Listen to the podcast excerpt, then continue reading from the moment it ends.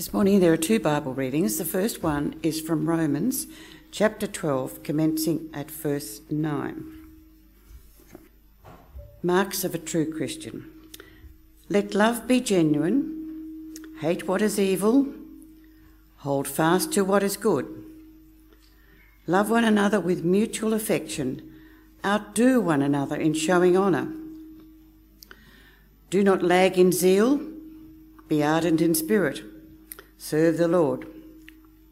Rejoice in hope, be patient in suffering, persevere in prayer. Contribute to the needs of the saints, extend hospitality to strangers. Bless those who persecute you, bless and do not curse them. Rejoice with those who rejoice, and weep with those who weep. Live in harmony with one another. Do not be haughty, but associate with the lowly. Do not claim to be wiser than you are. Do not repay anyone evil for evil, but take thought for what is noble in the sight of all. If it is possible, so far as it depends on you, live peaceably with all. Beloved, never avenge yourselves but leave room for the wrath of God. For it is written, Vengeance is mine, I will repay, says the Lord. The second reading is from Matthew chapter 9, commencing at verse 35. Then Jesus went about all the citizens, cities and villages, teaching in their synagogues and proclaiming the good news of the kingdom and curing every disease and every sickness.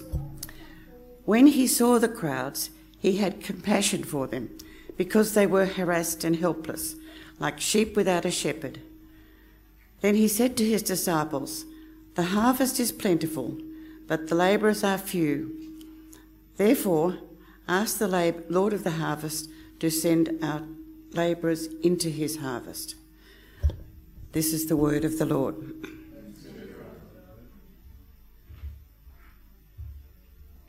I'd love to share a story with you. Um, there once was a little town, looked a little bit like this. It lived. It was in a valley, and on each side there was mountains. And on the mountaintop there was a Muslim mosque, and on the other side of the mountain there was a Christian church. Okay, now I don't know if anyone's travelled to a Muslim country or anything before, but they love a prayer call in the morning, really loud. Five in the morning, as loud as you can get. It is blasting. And, uh, and if you ever live in a space that, you know, there's multiple mosques around you, you get blasted from multiple directions and it's very hard to sleep. Anyway, this little village was getting blasted from this 5 a.m. prayer call from the Muslim mosque. And, uh, you know, some of the Christians that were living in that that little town, they got a little bit annoyed, thought maybe we'll fight fire with fire. And so they put up a big PA system on top of their church at the top of the hill. And so, five o'clock in the morning, those poor citizens were getting blasted by the Muslim prayer call and Christian sermons from the vicar and, uh, and worship music. You, you name it. No wonder why so many people hate religion, right?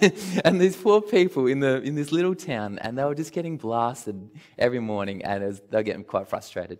Anyway, there was a night and there was a big storm, and in this storm, there's a lightning bolt, and it hit the top of the Muslim mosque and the speakers, and it blew up the whole PA system.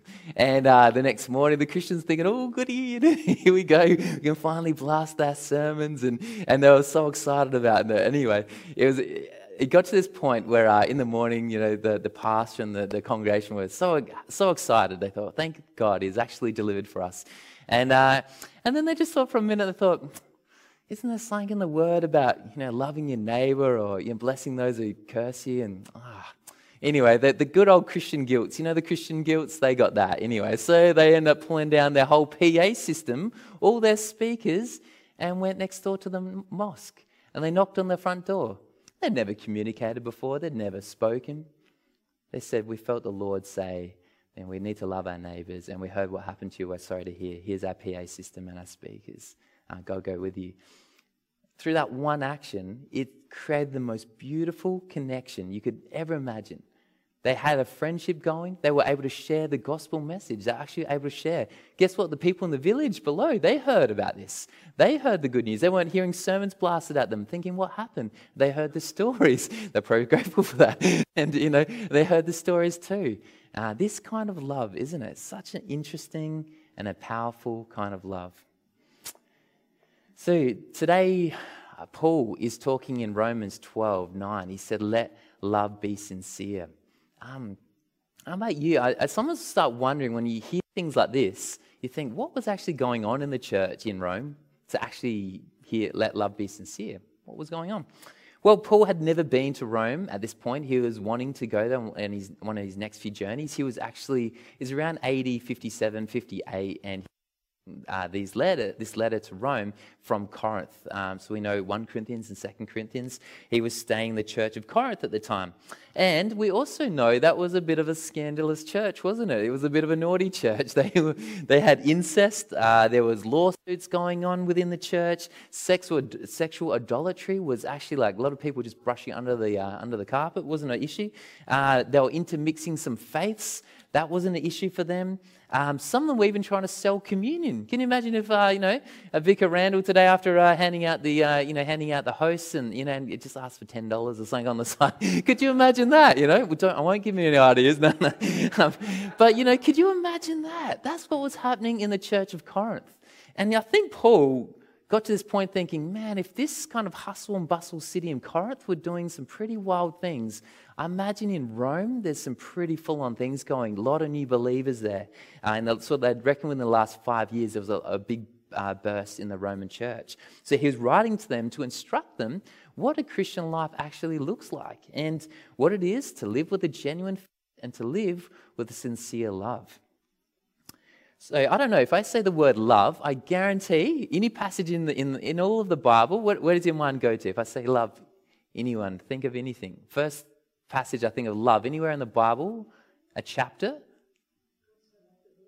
Oh yeah, I like yeah, absolutely, very good. Yeah, absolutely. Yep, I love it. Yes, and I was thinking as well, like one Corinthians thirteen, like you know, in the every wedding and stuff you go to as well. Yeah, there's so many. Trust me, there's 110 passages on love, so you know you did pretty well. But you know, yeah, we hear about love all the time. But it's interesting in the church of Corinth, Paul had to write this whole section of his letter just dedicated to love, and it was interesting. It was about what love is and what love isn't, which is really, really interesting when I think about the fruit of the Spirit, the very first fruit is love. Isn't that interesting? And we use this jargon, we use Christian jargon, don't we? I went to Bible college and, you know, you, you professional being a Christian jargonist, you know. But, you know, we break down really what the fruit of the Spirit is, it just means evidence of God living in you. It's, God's not a tree, He doesn't have fruit. It's just the evidence of God being in your life. And the very first evidence is love. And then his joy and his patience and kindness and goodness and gentleness and faithfulness and self control. But interesting that the very first attribute you should be displaying as a believer after receiving God is this different kind of love. And Jesus took it to the next level. He said, Actually, the world will know you're my disciples because of the way you love one another. If we went down here on Whitehorse Road after some of the cafes and we just asked some of the guys, said, Hey, what do you think? Uh, what do you think of Christians, or what do you think of the church? Do you think they'll be, oh, you know, that they're the, that mob of loving people, they just love everyone, it's their love for one another. Do you reckon you'd get that? I reckon you'd probably get judgmental, hypocrites. I reckon, unfortunately, that's probably some of the words you'd get.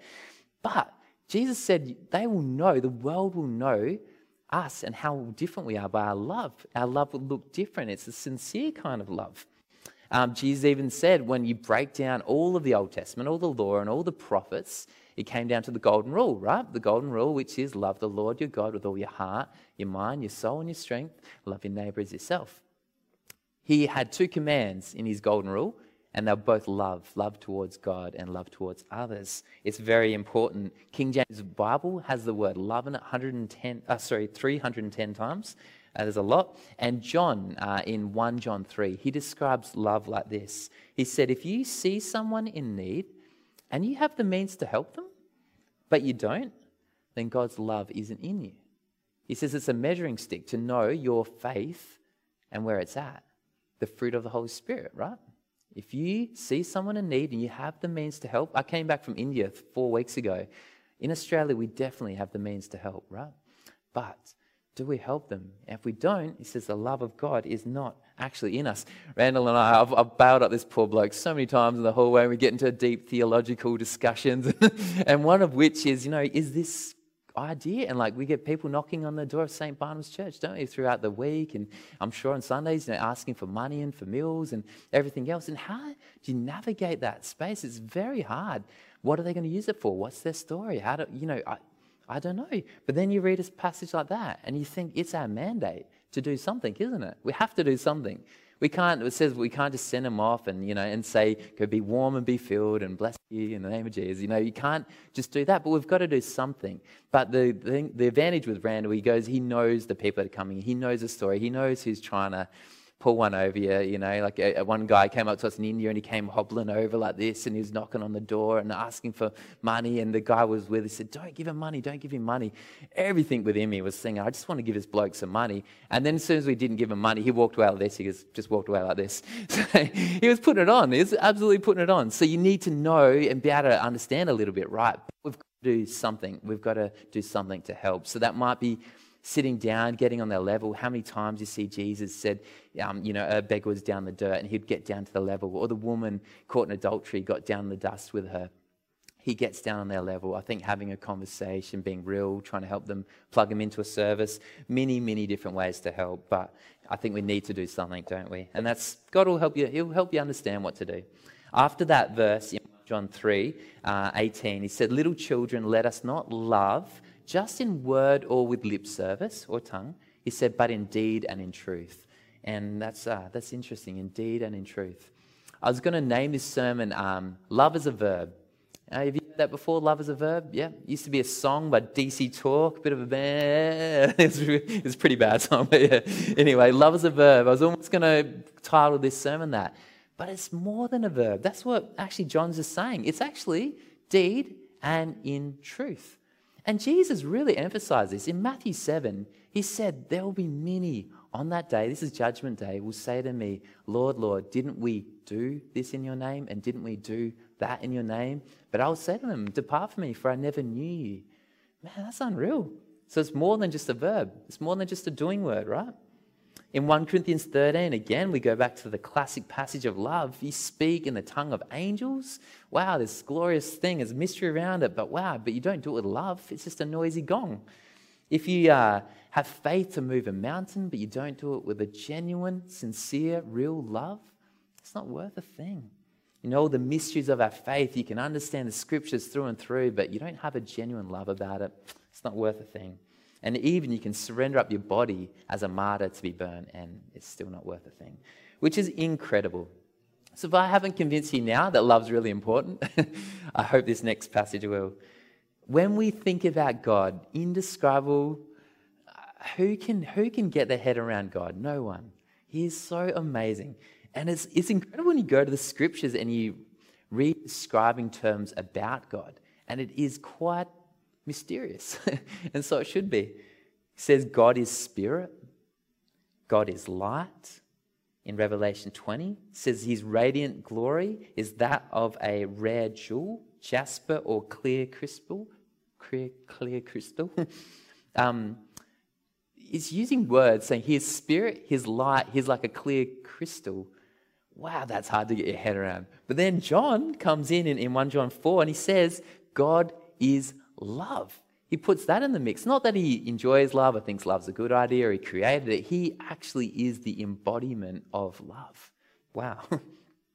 no wonder why the first fruit of the Spirit is love, right? If God is love and he dwells in us, our very first attribute is going to be love. And no wonder why Jesus said the way someone's going to know how you're different you know, it's not like you're a Muslim, you know, you come to the faith you put a head covering on or you put a special hat on. They know, you can clearly see. If you're Sikh, you wear a turban. How does someone know if they're a Christian? You don't. They'll know by our love. It's a real, sincere, genuine kind of love. The golden rule that we need to love God and love others, and we're getting it from Him, and John, loving in deed and in truth. And that's where Paul sort of lands around here. It's where he's saying, I need to teach a little bit about sincere love. And he writes this passage the, the hallmarks of a true believer, what genuine love looks like. Um, so we come with this question and we think, how do we actually love in a genuine way? Like, how, how is this possible? Well, it says in scriptures that we can only love because God first loved us. So, this is actually the way we love. Sometimes we learn from our parents or from a caregiver or from our, in our family. We learn, but it's a broken kind of love, isn't it? It talks about that in, in the word about um, uh, discipleship. Um, sorry, um, discipline. Sorry, that our parents disciplined us in a way that seemed best to them. And I think love's the same. That our parents loved us in a way that best seemed to them. But it's an earthly, carnal um, kind of love. But God's love, we can only learn from Him because He first loved us. And again, we go back to the golden rule that you know we love the Lord our God with all our heart and mind, our soul, and our strength. And, uh, and then we just we receive, we give that to our neighbor. John 15, 5, it says, If you abide in me, I will abide in you, and then you will bear much fruit. I have run around like a headless chook so often trying to do ministry and do this and do that, but I don't stop to abide in God. It says, From apart from me, you can do nothing. Uh, I first need to stop, abide in God, and He abides, and then bear much fruit.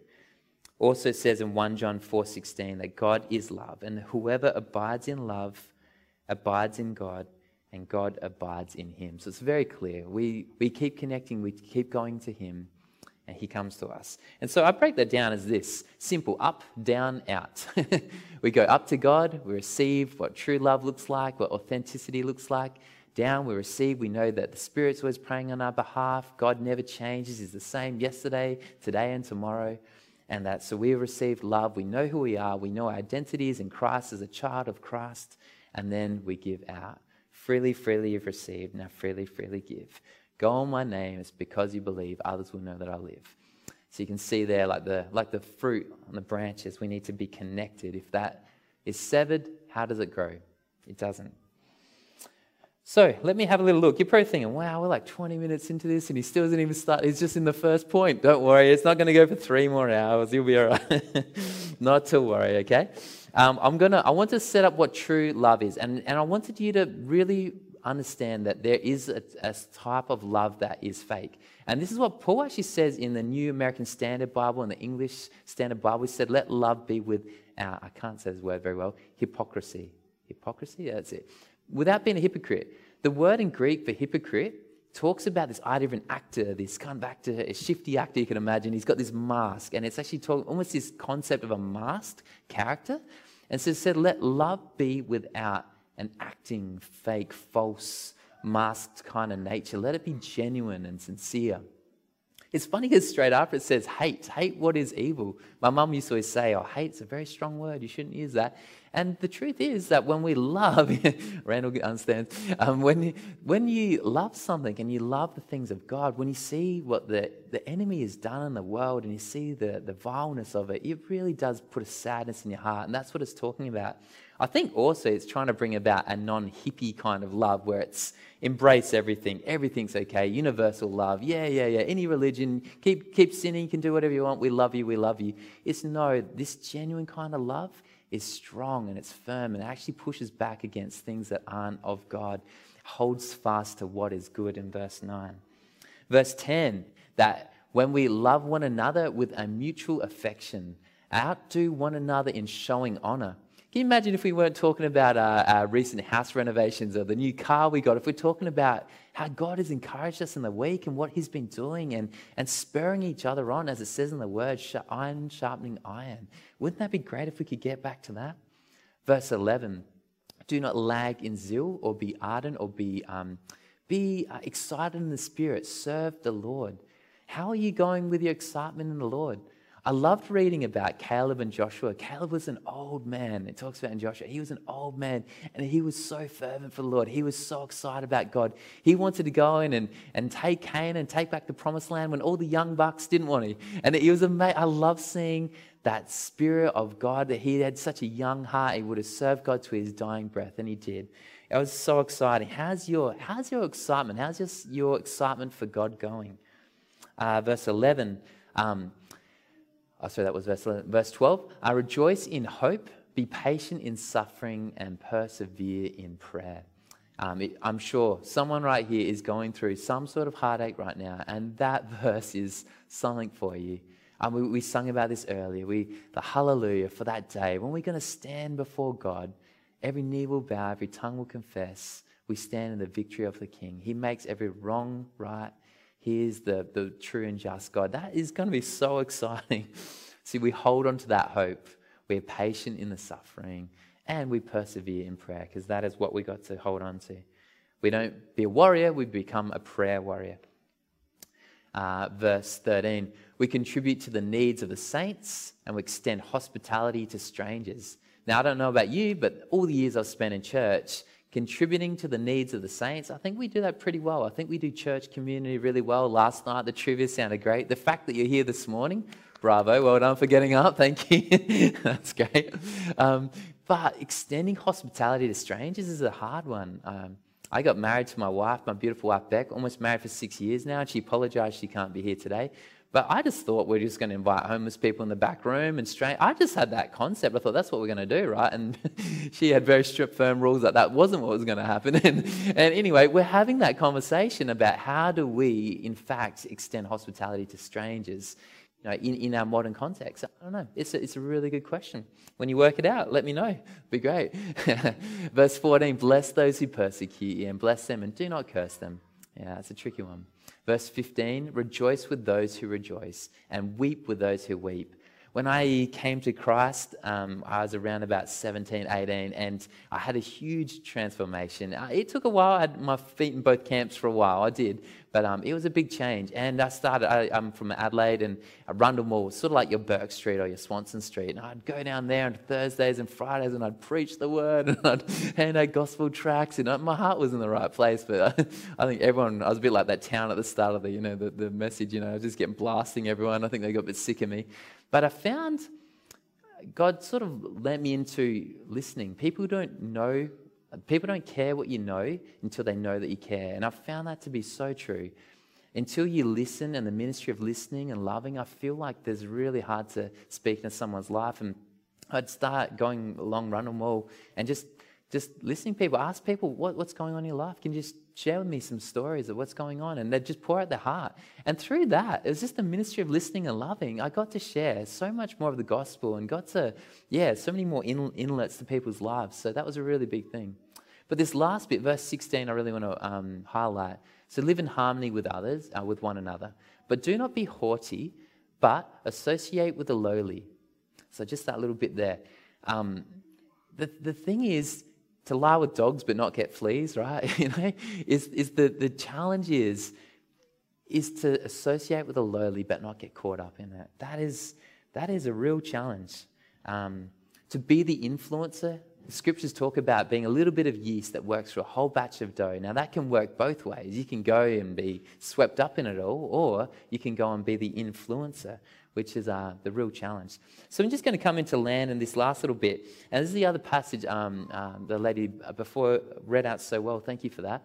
Um, Matthew 9 3, 35 to 38 when Jesus went about all the cities and the villages, teaching in the synagogues, proclaiming the good news of the kingdom, curing diseases and every sickness. This bit, verse 36.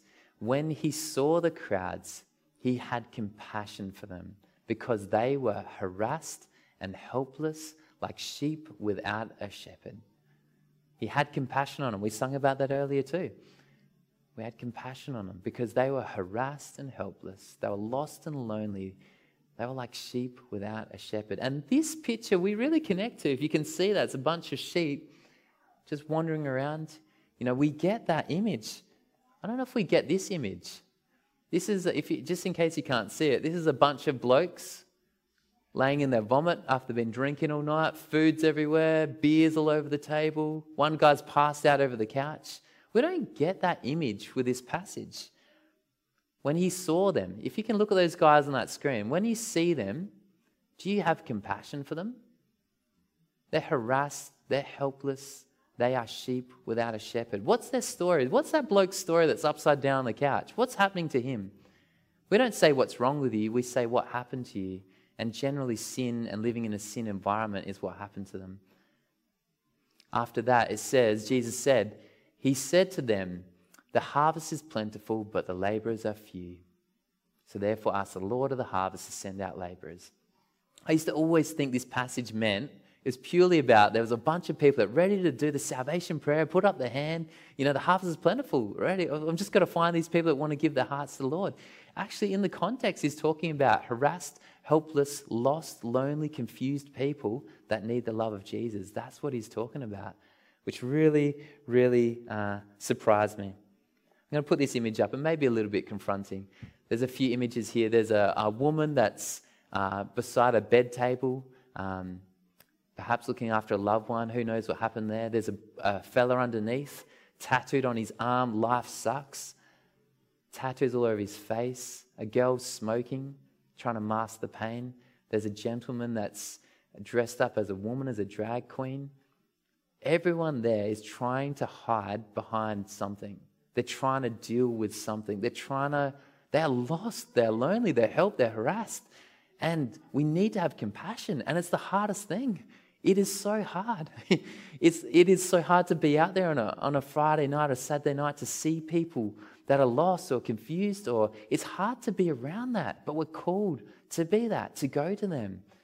And that is such a challenge. Such a challenge.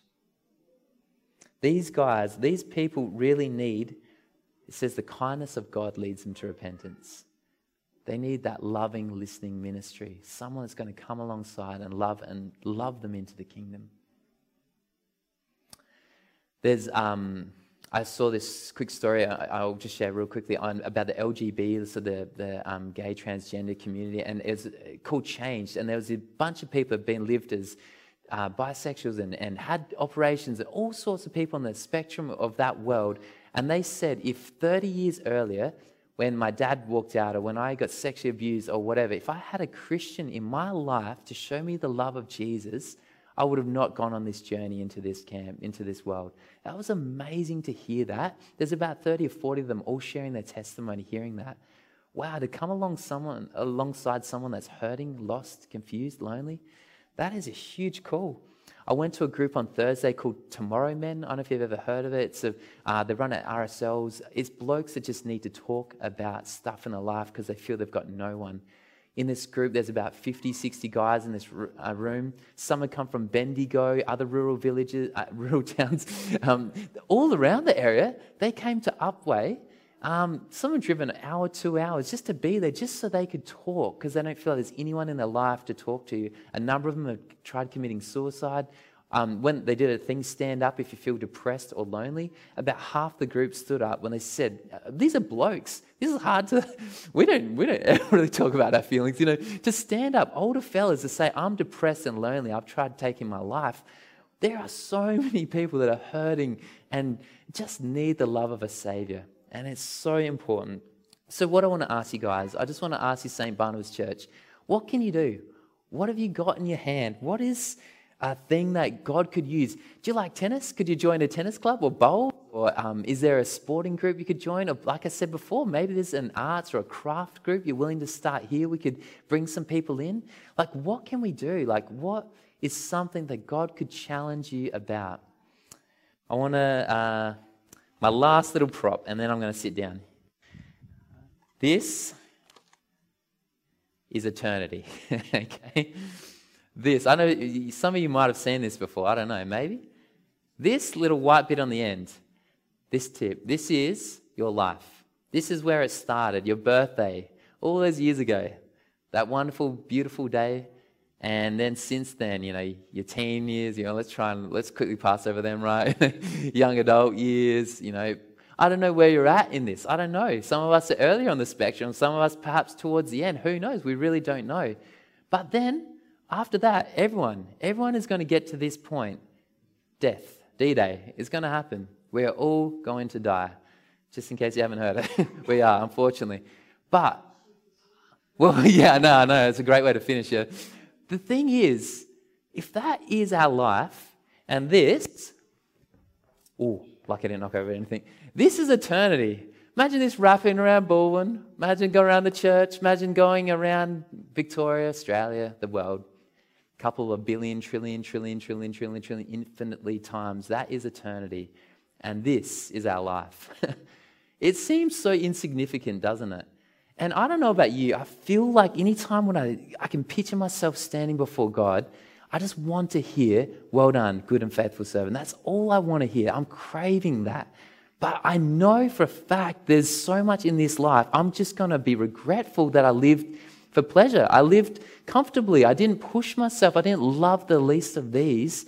And I could have. I had no excuse not to. I just got comfortable. If this is our life, we really need to make the most of every little bit, to love sincere, live genuine, and really just let our life speak Christ in many, many ways. Just going to finish with a commissioning and a blessing uh, from uh, St. Francis. Lord, make me an instrument of your peace. Where there is hatred, Lord, let us sow love. Where there is injury, let us bring pardon. Where there is doubt, may we bring faith. Where there is despair, may we bring hope. Lord, where there is darkness, utter darkness and sin, may we bring the light. And where there is sadness, may we bring joy. And, O divine Master, grant that we may not so much seek to be consoled as to console, not to be understood as to understand others, as to be loved as to love others sincerely. For it is in giving that we receive it is in pardoning that we are pardoned, as in dying that we are born to eternal life. Amen.